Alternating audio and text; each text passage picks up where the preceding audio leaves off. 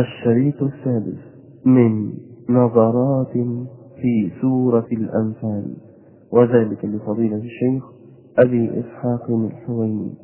والآن مع فضيلة الشيخ. إن الحمد لله تعالى نحمده ونستعين به ونستغفره ونعوذ بالله تعالى من شرور أنفسنا وسيئات أعمالنا. من يهد الله تعالى فلا مضل له ومن يضلل فلا هادي له وأشهد أن لا إله إلا الله وحده لا شريك له وأشهد أن محمدا عبده ورسوله. يا أيها الذين آمنوا اتقوا الله حق تقاته ولا تموتن إلا وأنتم مسلمون. يا أيها الناس اتقوا ربكم الذي خلقكم من نفس واحدة وخلق منها زوجها وبث منهما رجالا كثيرا ونساء واتقوا الله الذي تساءلون به والأرحام إن الله كان عليكم رقيبا يا أيها الذين آمنوا اتقوا الله وقولوا قولا سديدا يصلح لكم أعمالكم ويغفر لكم ذنوبكم ومن يطع الله ورسوله فقد فاز فوزا عظيما. أما بعد فإن أصدق الحديث كتاب الله تعالى وأحسن الهدي هدي محمد صلى الله عليه وآله وسلم وشر الأمور محدثاتها وكل محدثة بدعة وكل بدعة ضلالة وكل ضلالة في النار. فهذا هو الدرس الأخير في النظرات التي ابتدأناها في سورة الأنفال. وكنا ختمنا الكلام في الجمعة التي سبقت عند نداءات سورة الأنفال وهي ستة. بعدما أنعم الله عز وجل بالنصر على المؤمنين ناداهم بنعت الإيمان أي أنه لا يستجيب لله تعالى فيما نادى عباده به إلا أهل الإيمان. وهذا شرف بادر يحرص عليه كل رجل يعمل عملا وإن دق يرجو به وجه الله. النداء الأول يا أيها الذين آمنوا إذا لقيتم الذين كفروا زحفا فلا تولوهم الأدبار. والنداء الأخير يا أيها الذين آمنوا إذا لقيتم فئة فاثبتوا واذكروا الله كثيرا لعلكم تفلحون. وبين النداء الأول والنداء الأخير أربعة نداءات أخرى كلها تحض على طاعة الله عز وجل والاستجابة له. يا أيها الذين آمنوا أطيعوا الله ورسوله ولا تولوا عنه وأنتم تسمعون. يا أيها الذين آمنوا استجيبوا لله وللرسول إذا دعاكم لما يحييكم. واعلموا أن الله يحول بين المرء وقلبه وأنه إليه تحشرون. يا أيها الذين آمنوا لا تخونوا الله والرسول وتخونوا أماناتكم وأنتم تعلمون. يا أيها الذين آمنوا إن تتقوا الله يجعل لكم فرقانا ويكفر عنكم سيئاتكم ويغفر لكم والله ذو الفضل العظيم. هذا النداء يا أيها الذين آمنوا إن تتقوا الله يجعل لكم فرقانا. الفرقان هو نور البصيرة. وقد تتابعت كلمات العلماء علماء السلف من المفسرين على ذكر أن الفرقان فرق بين شيئين ومؤدى كلامهم واحد. إن تتقوا الله ينور أبصاركم وبصائركم فهذا معلق على شر فكلما كان العبد تقيا كان ذا فراسة. وقد ورد هذا في آيات كثيرة في كتاب الله عز وجل. هذا النور الذي يقذفه الله عز وجل في قلب عبده. فلا يكاد يخطئ ابدا. ويفرق بين الحق والباطل حتى وإن جاء الحق في ثياب متبرجة بكامل الزينه فإنه لا يخطئه ابدا.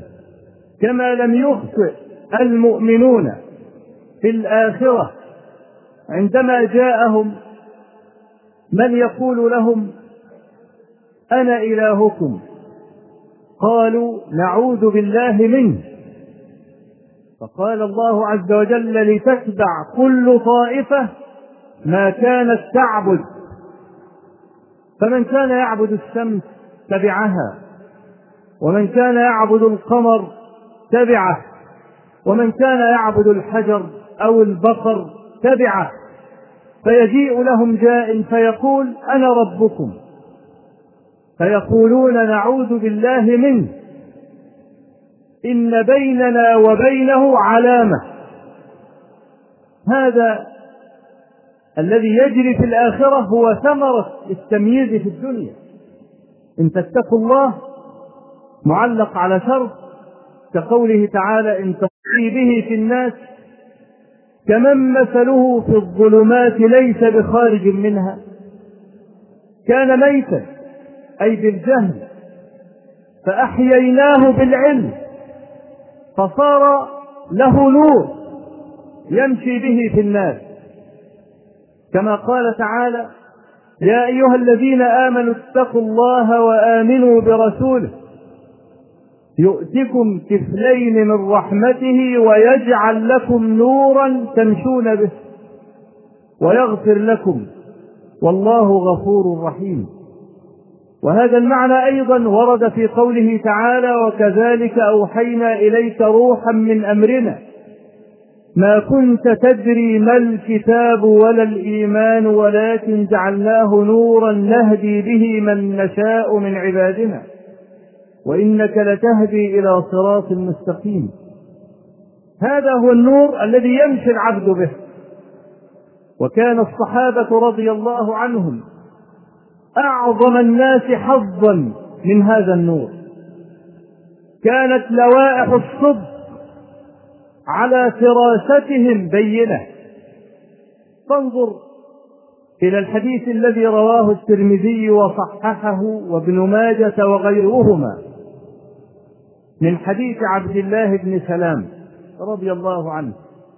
قال لما جاء رسول الله صلى الله عليه وسلم المدينة انجفل الناس إليه أي مالوا واسرعوا فجئته لأستبين وجهه. فلما استبنت وجهه علمت أنه ليس بوجه كذاب. هي دي الفراسة. هذه هي البصيرة. فلقد رآه أبو جهل ورآه أبو لهب. ورآه أمية بن خلف ورآه صناديد الكفر في قريش ما رأى واحد منهم الذي رآه عبد الله بن سلام. قال فلما رأيت وجهه علمت أنه ليس بوجه كذاب. الفراسة لها آلات السمع والبصر والفؤاد. كما قال تعالى إن في ذلك لذكرى لمن لمن كان له قلب أو ألقى السمع وهو شهيد فأركان هذه البصيرة ثلاثة وهي المذكورة في هذه الآية إن في ذلك لذكرى لمن كان له قلب أول ركن من أركان البصيرة أن يكون له قلب واعٍ. ثم إذا حضر ألقى السمع. ثم تأمل في هذا اللفظ ألقى السمع. أي أنه استمع بكليته حتى كأنما هذه الآلة ليست له ألقاها. وهو شهيد. أي لا بد أن يكون حاضرا بقلبه. كأنما يشهد الواقعة فمن حقق هذه الثلاثة استقامت له البصيرة. وكان نبينا صلى الله عليه وآله وسلم أحد الناس بصيرة. ما كان يقول للشيء إنه كذا إلا كان كما قال. وتعلم أصحابه رضي الله عنهم منه هذه الفراسة عمر بن الخطاب لما كان يخطب يوما كما رواه البيهقي في دلائل النبوة بسند جيد فبينما هو يخطب إذ قطع خطبته وقال يا سارية الجبل الجبل وسارية كان رجلا قائدا لجنده وكانوا في غزوة. فألقى الله عز وجل في روع عمر أن ينادي بهذا النداء الذي وصل لتوه إلى سارية.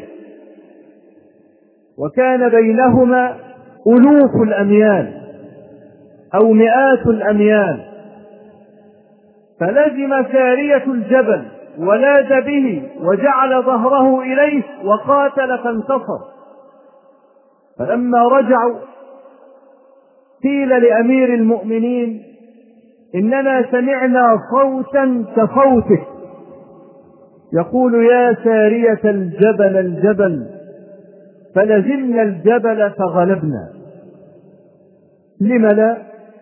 وكان عمر رضي الله عنه محدثا ملهما كما قال صلى الله عليه وسلم إن يكن منكم محدثون فعمر. إن يكن منكم محدثون فعمر. فهذه الفراسة نور يلقيه الله عز وجل في قلب عبده. وكان من أعظم الناس فراسة كما قلت لكم أصحاب رسول الله صلى الله عليه وآله وسلم. ثم التابعون ثم الأئمة. الإمام الشافعي قال تعلمت كتب الفراسة لأن العالم يجب أن يكون من أهل الفراسة. قال تعالى إن في ذلك لآيات للمتوسمين. قال ابن عباس يعني المتفرسين. متفرس أي الذي يتأمل. إذا سأله سائل علم ماذا يريد من سؤاله فنزل الجواب على مقتضى حاجته لا على ظاهر سؤاله. وهذا هو الفرق بين العالم الرباني ذي الفراسة وبين الذي قرأ الكتب. إياس ابن معاوية ابن قرة. جده قرة كان صحابيا. وأبوه معاوية من التابعين. وكان من أفرس الناس وكان تقيا ورعا ذا حشمة كاملة كان وافر العقل كما وصفه به معاصروه والذين جاءوا من بعده دخل البصرة وهو غلام حدث فكان بينه وبين رجل كبير خصومة فاشتكاه إلى القاضي إلى قاضي البصرة وكان قاضيا لعبد الملك بن مروان. وصادف أن هذا الشيخ الكبير كان صديق القاضي. فلما مثل جميعا أمام القاضي قال القاضي لإياس أما تستحي يا غلام أن تستقضي رجلا كبيرا؟ فقال له الحق أكبر منه. قال له اسكت. قال فإن سكت فمن يقوم بحجتي. قال ما أراك تقول خيرا حتى تقوم. قال أشهد أن لا إله إلا الله. وهذا هو عين الحق. قال ما أراك إلا ظالما. قال ما على ظن القاضي خرجت من بيتي. فقام القاضي ودخل على عبد الملك ابن مروان وحكى له الحكاية قال اقض له حاجته وأخرجه من البلد حتى لا يفسد علينا الناس. هكذا مخايل النجابة لأن أباه كان من العلماء وجده كان صحابيا. والفراسة قال المستنير بن أخضر جاء دهقان إلى إياس فقال له أرأيت إلى هذا السكر؟ أي الشراب الذي يسكر. أخبرني عن التمر أحلال هو أم حرام؟ قال بل حلال. قال أخبرني عن الكشوش وهو عبارة عن أغصان بتوضع على الزبيب أو على التمر والماء ليشتد. أحلال هي أم حرام؟ قال بل حلال. قال فأخبرني عن الماء. أحلال هو أم حرام؟ قال بل حلال. قال إذا كان هذا السكر مفرداته حلال فكيف صار حراما؟ فقال له أخبرني. لو أني رميتك بكف تراب أكنت قاتلك؟ قال لا. قال فلو رميتك بكف تبن أكنت قاتلك؟ قال لا. قال فلو رميتك بكف ماء أكنت قاتلك؟ قال لا. قال فإذا جمعت التراب على الماء على السبن وجففته وضربتك أكنت قاتلك؟ قال نعم. قال كذلك. والعالم يحتاج إلى هذه الفراسة في ضرب المثل ليقطع شغب الخصوم. كما كان العلماء الكبار شيخ الإسلام الإمام الكبير أحمد بن حنبل رحمه الله. لما ناظره ابن أبي داود في فتنة خلق القرآن وقال إن المجعول مخلوق الحمد لله الذي خلق السماوات والأرض وجعل الظلمات والنور أي خلق الظلمات والنور. فقال له فإن الله عز وجل قال إنا جعلناه قرآنا عربي فجعلناه يعني خلقناه. فقال الإمام أحمد لتوه قال الله تعالى فجعلهم كعصف مأكول يعني خلقهم فانقطع ابن أبي داود بين يدي المعتصم. فهذا من نور البصيرة لكن ملاكها التقوى. إذا اتقى العبد ربه نور الله عز وجل له بصيرته وجعل له نورا يمشي به في الناس. وحتى تعلم ملاك التقوى اقرأ النداء الذي يسبق هذا النداء مباشرة. يا أيها الذين آمنوا لا تخونوا الله والرسول وتخونوا أماناتكم وأنتم تعلمون. الخيانة تنافي التقوى من كل وجه. تنافي التقوى من كل وجه. قال بعدها مباشرة ليبين أعظم الخيانات التي يقع فيها الجماهير. واعلموا أنما أموالكم وأولادكم فتنة. إنما تقع الخيانة فيهما. تقع الخيانة في الولد. إذا لم يربه أبوه. لا سيما على شعار المرحلة. تقرأ كل الجرائد كلهم يتوجسون شرا من فوز شارون برئاسة الحكومة الإسرائيلية. وما هو الفرق بين شارون وبين أي يهودي؟ ليس هناك فرق على الإطلاق. هؤلاء أيها الإخوة لهم هدف واحد ووسائل شتى لكن هدفهم واحد. الهدف ان هم يحكموا الدنيا ويسودوا ويستعبدوا الخلق جميعا لخدمتهم. هو ده الهدف. إنما الطرائق كل يهودي وله طريق. وصل بنا العجز الممد المخزي أننا لا نستطيع أن نجاريهم حتى في الكلام. ونحن أمة مشهورة بالكلام. شد واستنكار وصوت عالي وخطب رنانة. نحن مجيدون في هذا الباب. فإذا تكلم عدونا وقال كلاما غير مسؤول. أنا سأضرب السد العالي. نعجز أن نقول ونحن سنضرب تل ابيب أو كلا وشارون يستطيع ضرب السد العالي؟ ما أظنه يستطيع لسبب بسيط أن المسألة كلها توازنات. لا يستطيع أن يضرب. مصر بالذات حيدوها واستطاعوا أن يحيدوها.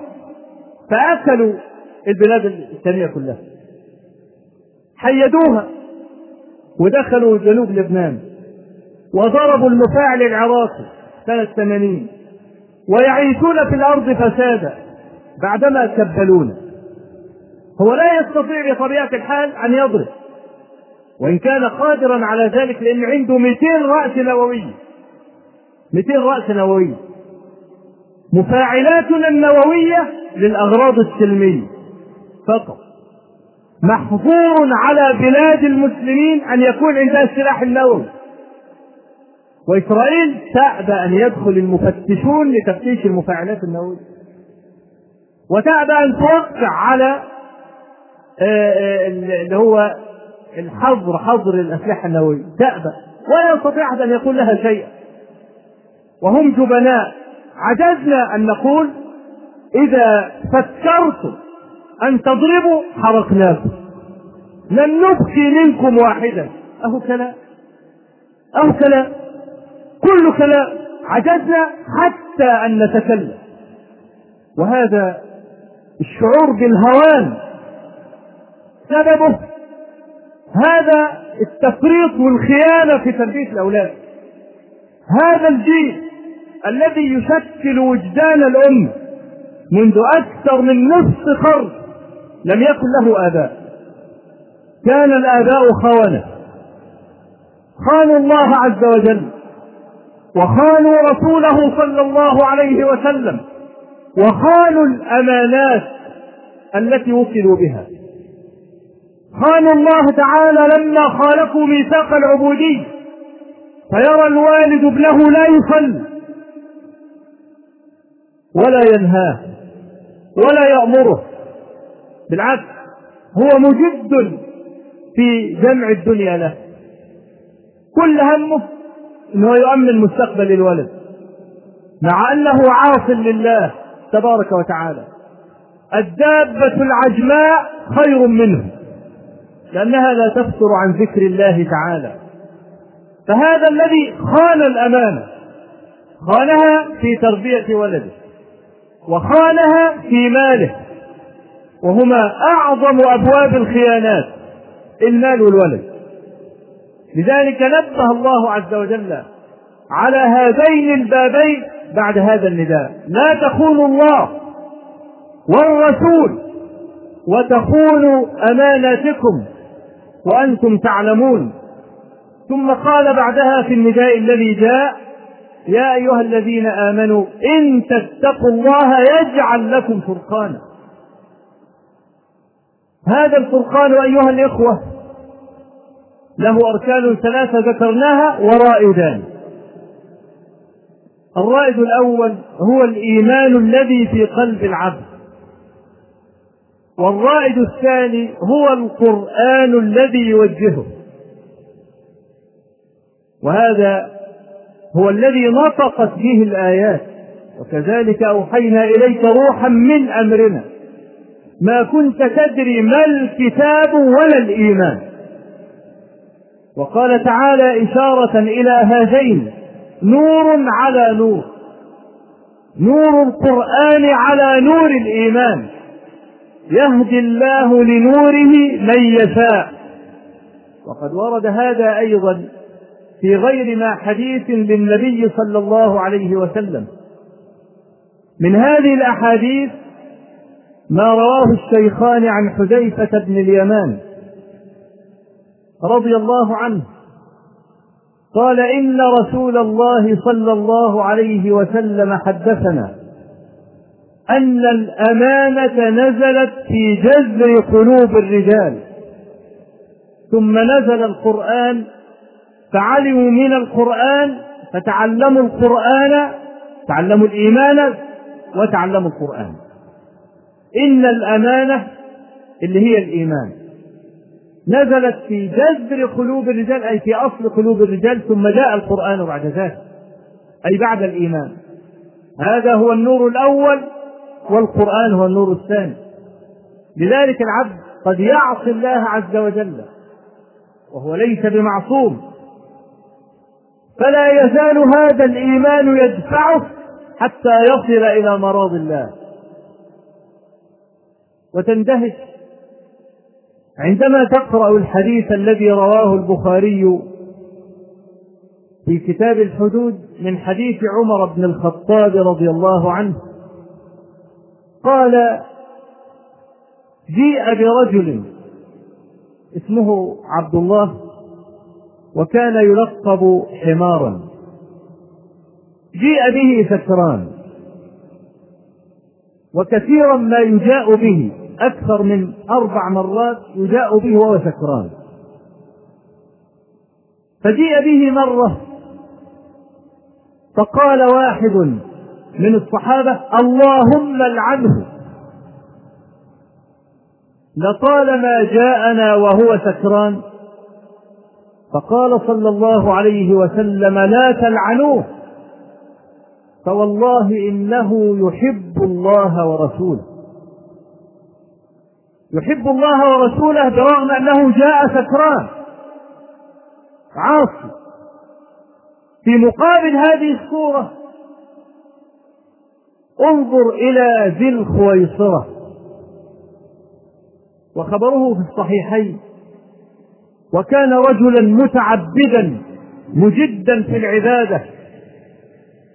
وكانت سيم الصلاة سيم السجود في جبهته كركبة عنه فجاء النبي صلى الله عليه وسلم فقال يا محمد هذه قسمة ما أريد بها وجه الله. اعدل فإنك لم تعدل. قال ويحك ومن أحق أهل الأرض أن يعدل إذا لم أعدل أنا؟ فلما أراد عمر وفي رواية خالد أن يقتلوه قال دعوه فإن له أصحابا يحسر أحدكم صلاته إلى صلاتهم وصيامه إلى صيامهم يقرؤون القرآن لا يجاوز حناجرهم يخرجون من الدين كما يخرج السهم من الرمية لئن أدركتهم لأقتلنهم قتل عاد. يحسر أحدكم صلاته إلى صلاتهم وصيامه إلى صيامهم يقرؤون القرآن لا يجاوز حناجرهم يخرجون من الدين كما يخرج السهم من الرمية لئن أدركتهم لأقتلنهم قتل عاد. فانظر إلى هذه الصورة. ما أبعد البون بينها. رجل عاصي يحب الله ورسوله. ورجل مجد يقول صلى الله عليه وسلم لئن أدركته لأقتلنهم لئن أدركتهم لأقتلنهم قتل عاد أن يتركهم كأنهم جذوع نخل منصرم. لا يفهم من كلامي أنني أزكي العصاة وأضع من قدر المجدين فإن هذا بخس في الفهم. وبكل أسف قد ابتلينا بهذا النوع من الناس. يسمع هذا الكلام يقول انظر. يقول عاصي محب لله ومجد. النبي صلى الله عليه وسلم يقول لئن أدركته لأقتلنهم قتل عاد. أيها الإخوة سوء الفهم أحد الدركات التي يتردى فيها الجهلة وحسن الفهم أحد المراتب الستة التي لا بد أن يتحلى بها كل طالب للتقوى. تقوى لا بد لها من علم. لا تستطيع أن تتقي إلا إذا علمت أن هذا لا يجوز لك الاقتراب منه. وهذا يلزمه العلم. لهذا قال العلماء من أراد التقوى فعليه بالعلم. العلم ستة مراتب هي على الترتيب. حسن السؤال. حسن الاستماع. حسن الفهم. جودة الحفظ.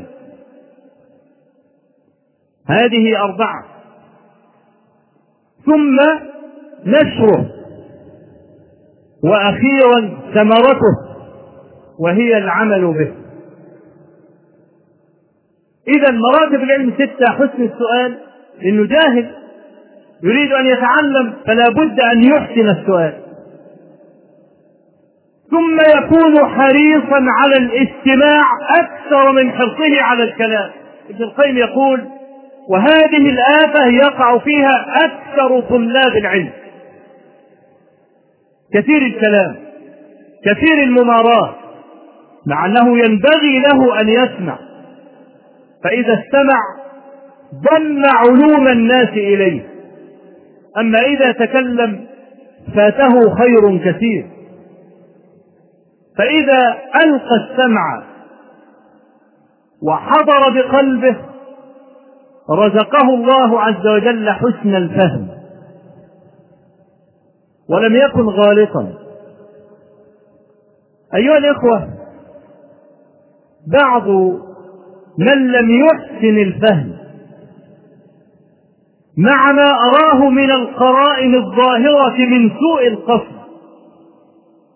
أشاعوا عني مقالة ما اعتقدتها بقلبي يوما من الأيام ولا تلفظ بها لساني ولا في الخلوات فضلا عن هذه المشاهد. هذه المقالة الفاجرة الآثمة. تقول إنني أكفر المسلمين بالكبيرة. فأنا أنشد طلاب العلم الذين يسمعونني منذ قرابة خمس وعشرين سنة وأنا أخطب على المنابر. هل سمعوا مني في يوم من الأيام أنني قلت إن فاعل الكبيرة كافر؟ فوالله ما اعتقدتها يوما من الأيام حتى وأنا حدث في الطلب. إنما غرهم عبارة سمعوها مع ما أراه من القرائن الظاهرة من سوء القصد سمعوا مقالة لي هي. أنني قلت إن المصر مستحل. ثم ضربت مثلا فقلت لو قال رجل لو لو قال رجل إن الله عز وجل حرم الربا ولكني آكله فهذا كافر لا إشكال في كفره. هذه العبارة التي قلتها. قالوا المصر مستحل وهذا لم يقل به أحد.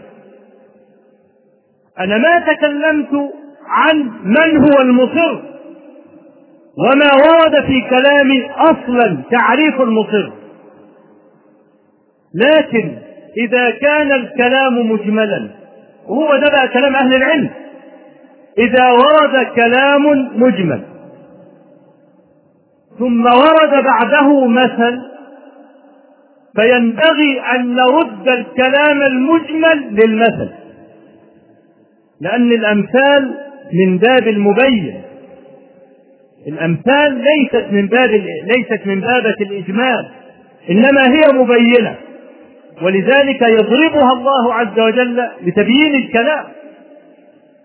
قال عمرو بن مرة إذا سمعت مثلا ضربه الله عز وجل فلم أفهمه بكيت على نفسي.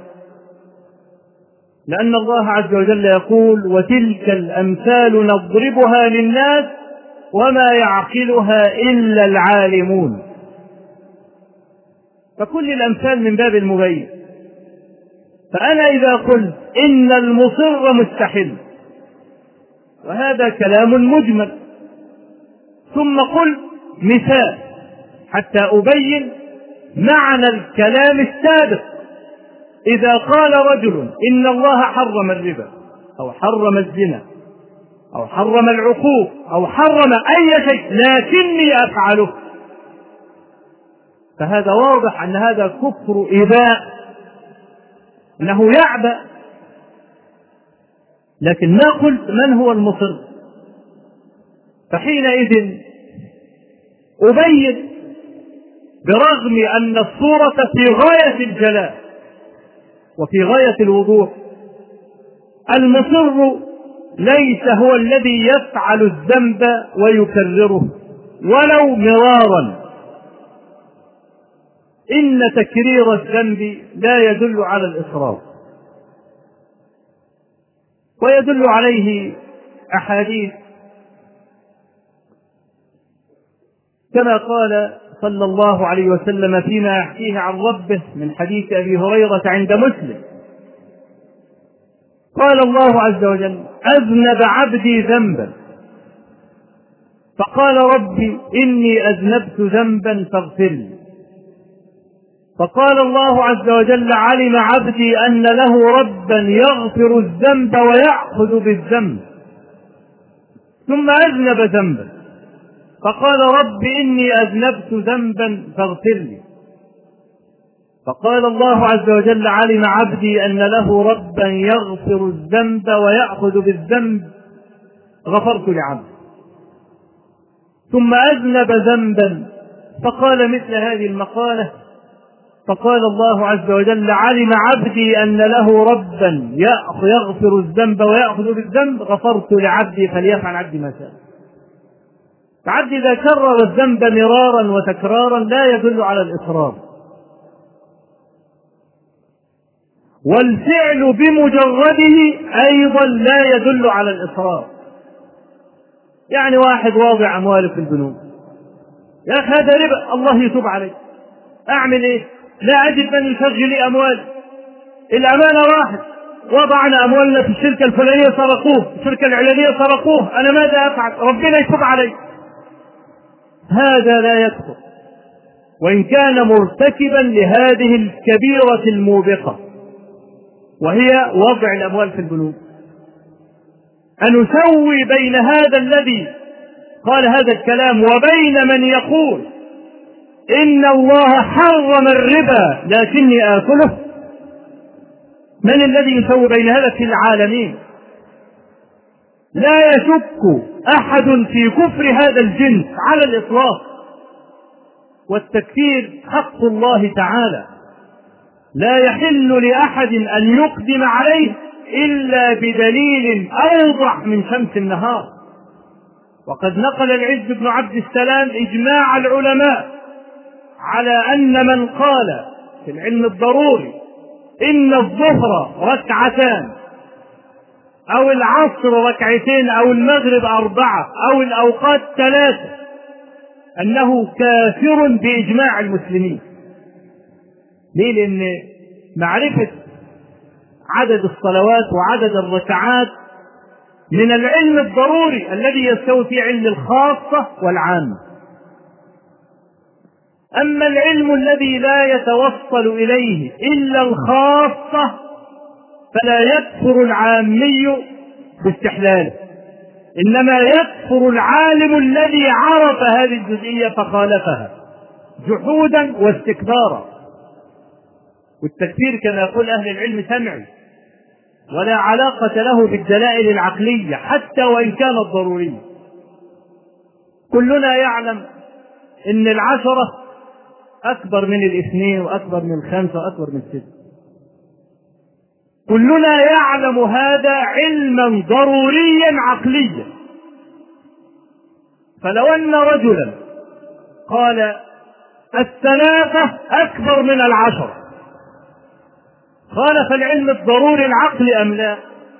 خالف العلم الضروري العقلي ومع ذلك لا يكفره أحد قط من المسلمين.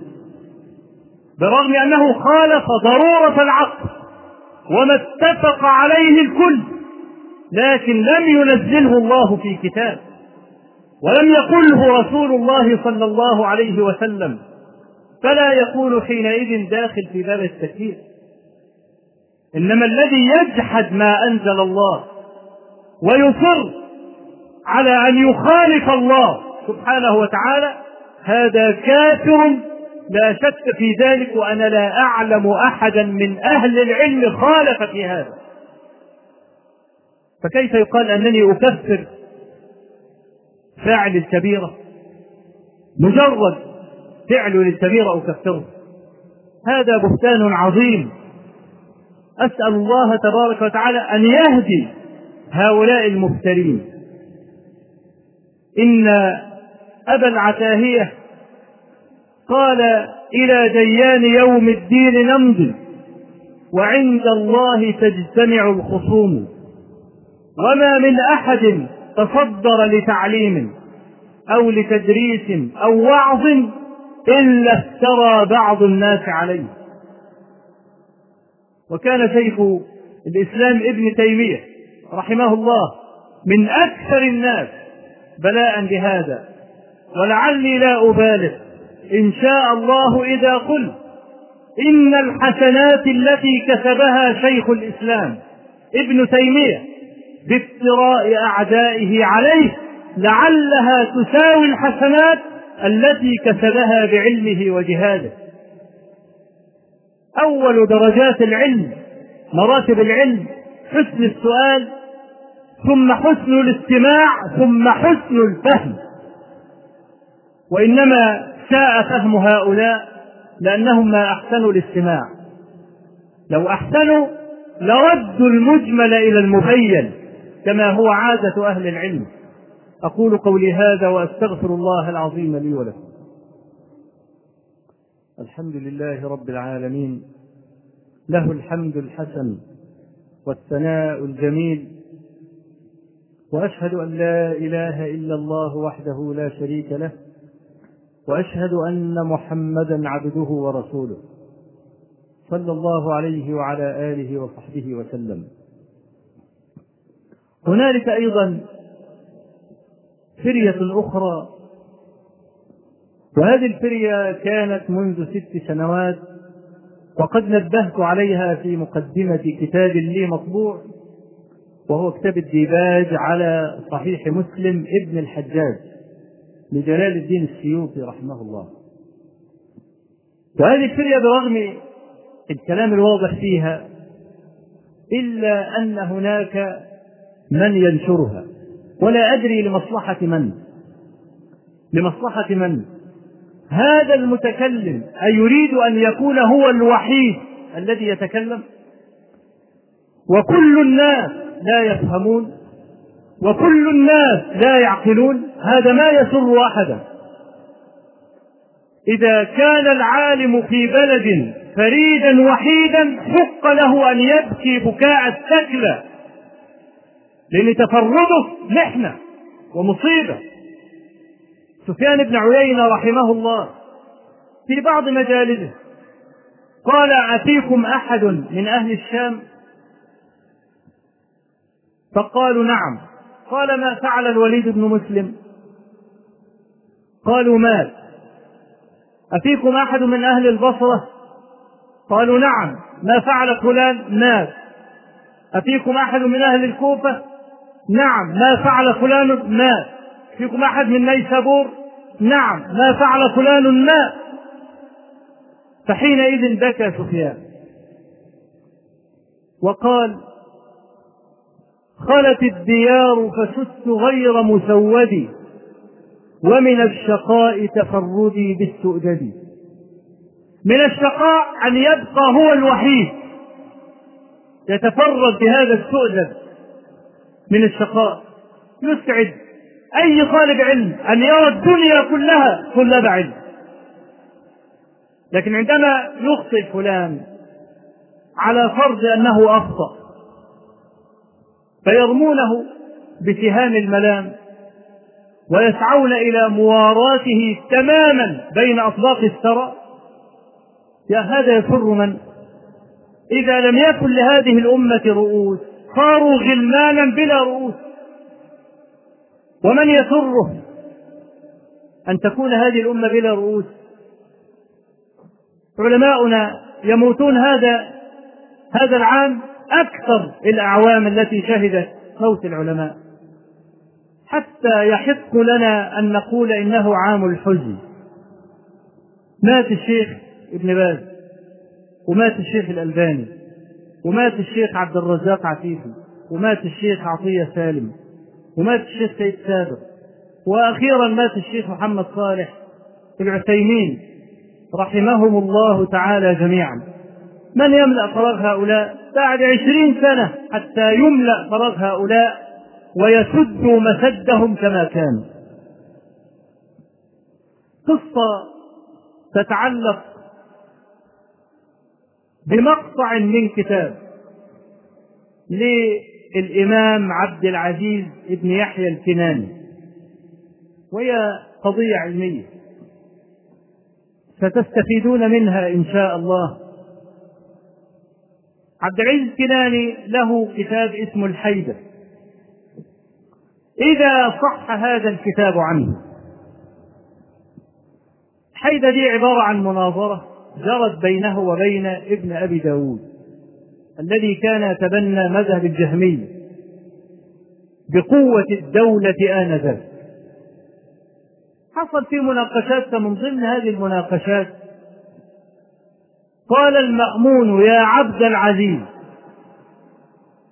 أتقول إن الله سميع بلا سمع بصير بلا بصر؟ فقال يا أمير المؤمنين لا أقول إلا ما في التنزيل. التنزيل والقرآن ليس فيه بصر وليس فيه له بصر وليس فيه له سمع لكن فيه سميع وبصير. فجاءني وأنا في المملكة في جدة. طالب يسألني ما تقول في قول عبد العزيز الكناني؟ أتقول سميع بلا سمع بصير بلا بصر. فقلت كلام عبد العزيز له وجه. ثم انقطع الكلام والتقيت ببعض إخواني وسلمت عليه. وتصافحنا ونسيت الموضوع لأن هو كما ننهي الدروس يأتي طلاب العلم يسألون. واحد يسأل من جملة السائلين. ما تقول؟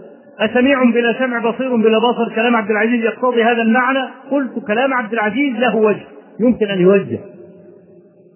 وانقطع الكلام.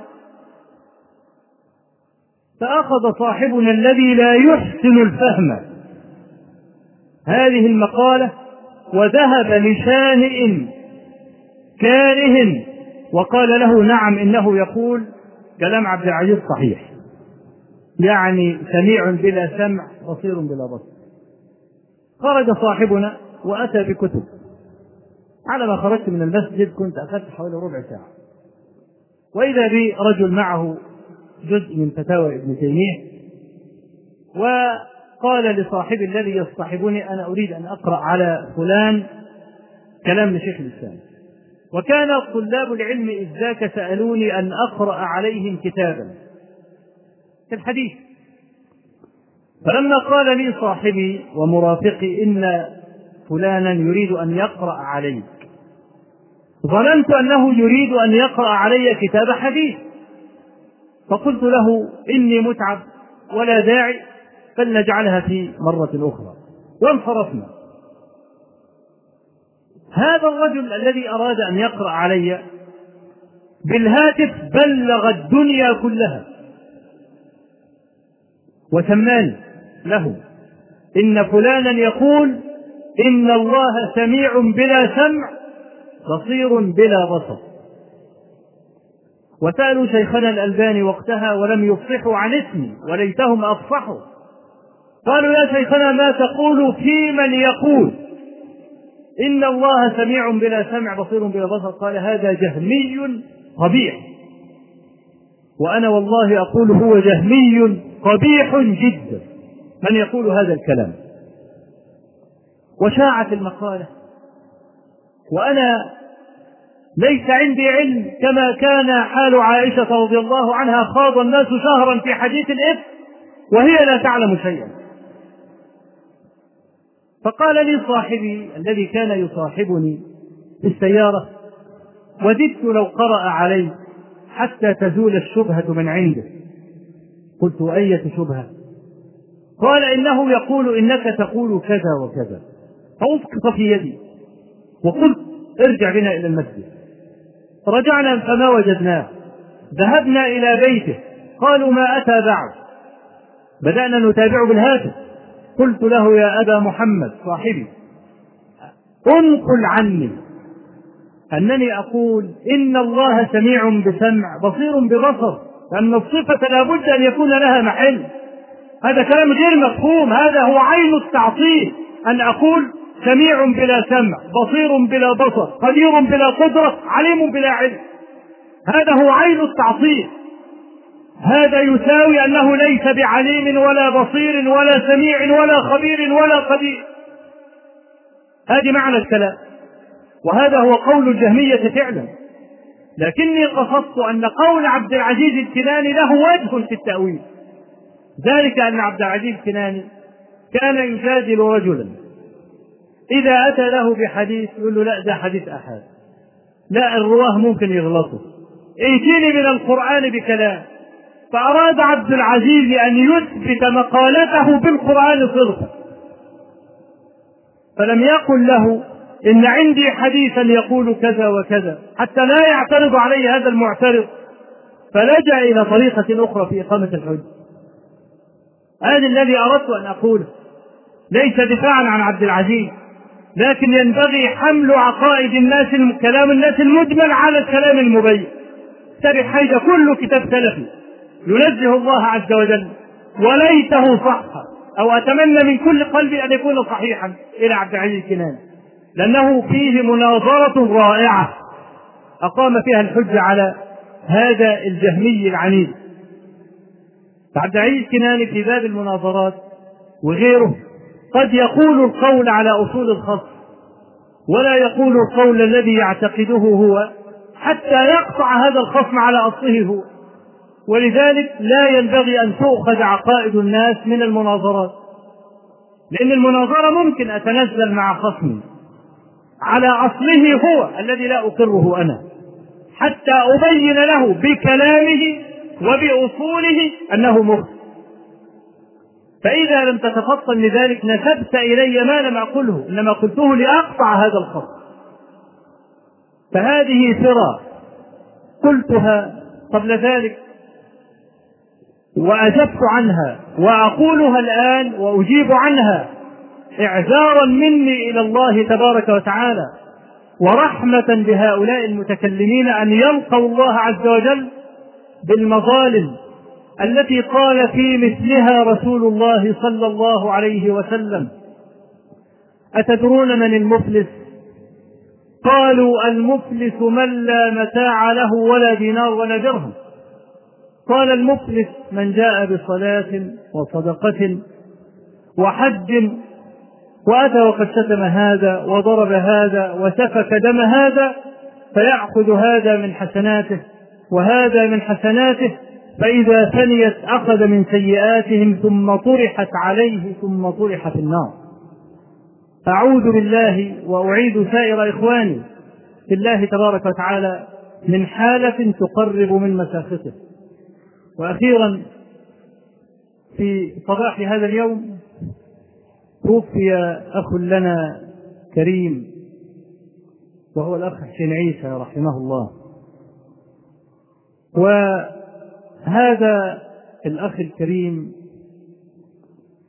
تمثلت فيه قول البخاري رحمه الله لما بلغه موت شيخه أبي محمد الدارمي صاحب السنن المعروفة. لما بلغه موت شيخه استعبر وقال إن عشت تفجع بالأحبة كلهم وفناء نفسك لا أبا لك أفجع. وتذكرت أيضا قول الحسن البصري رحمه الله إذا مات أخ لي مات بعضي فوالله ما علمته إلا جوادا. دائم البشر كثير البذل. ما قصدته في تنفيس كربة أخ من إخواننا إلا بادر. والبشر يعلو وجهه. فكأنه من أصحاب هذا الحديث لا حسد إلا في اثنتين. قال ورجل آتاه الله مالا فسلطه على هلكته في الحق. ولما كنا بننهي أعمال هذا المسجد قصدناه في خمس وعشرين ألفا. جلس على الكرسي وعدها عدا. رحمه الله. وأسأل الله تبارك وتعالى أن يرحمه. وأن يرضى عنه وأن يتقبله بقبول حسن وأن يدخله مع عباده الصالحين. وقد اجتمعت له بشريان. البشرى الأولى موته في يوم الجمعة. والموت في يوم الجمعة للملتزم بشارة أنه يوقى الفتان ويوقى عذاب القبر. والبشرى الأخرى أنه مات بداء البطن مات بالاستسقاء. وسوف نصلي عليه صلاة الجنازة إن شاء الله بعد صلاة العصر في مسجد الجمعية الشرعية. فنوصي إخواننا جميعا ألا يتخلف منهم أحد قدر ما يستطيع. اللهم اغفر لنا ذنوبنا إسرافنا في أمرنا وثبت أقدامنا وانصرنا على القوم الكافرين. اللهم اجعل الحياة زيادة لنا في كل خير واجعل الموت راحة لنا من كل شر. اللهم قنا الفتن ما ظهر منها وما بطن. اللهم لا تجعل الدنيا أكبر همنا ولا مبلغ علمنا ولا تجعل مصيبتنا في ديننا ولا تسلط علينا بذنوبنا من لا يخافك ولا يرحمنا. رب آت نفوسنا تقواها وزكها أنت خير من زكاها. أنت وليها ومولاها. اللهم اغفر لنا هزلنا وجدنا وخطأنا وعمدنا